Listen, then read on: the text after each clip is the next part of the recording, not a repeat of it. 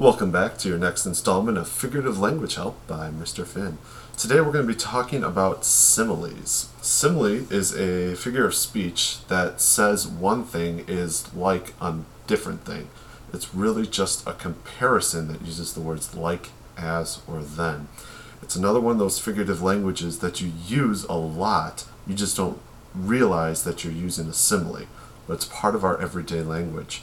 For example, if I wanted to say that somebody was very wise, a one way to do that is to say, hey, I think you're a very wise person. Or I might say, hey, I think you're as wise as an owl.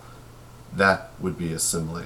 If I wanted to say something was, uh, let's see here, something worked very hard. So say you have this huge project and you're just working and working and working. You're staying up and you're buying all the supplies and you're working very hard. I might say that you're working like a dog.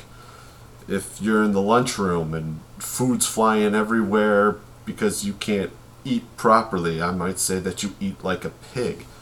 I mean, that's not something that you really want me to say to you, but it is a simile that I could use if something is explosive, I might say it's like a volcano. If something is very delicate, I might say it's like uh, dewdrops.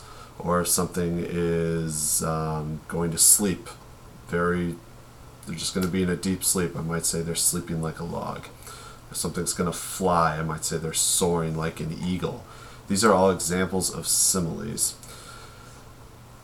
Try to use them in your paper, the next one that's coming up you're going to be surprised how easy it is to add them into your paper and how well your word choice scores are going to go up when you start using similes. That's it for today, minions. Take it easy.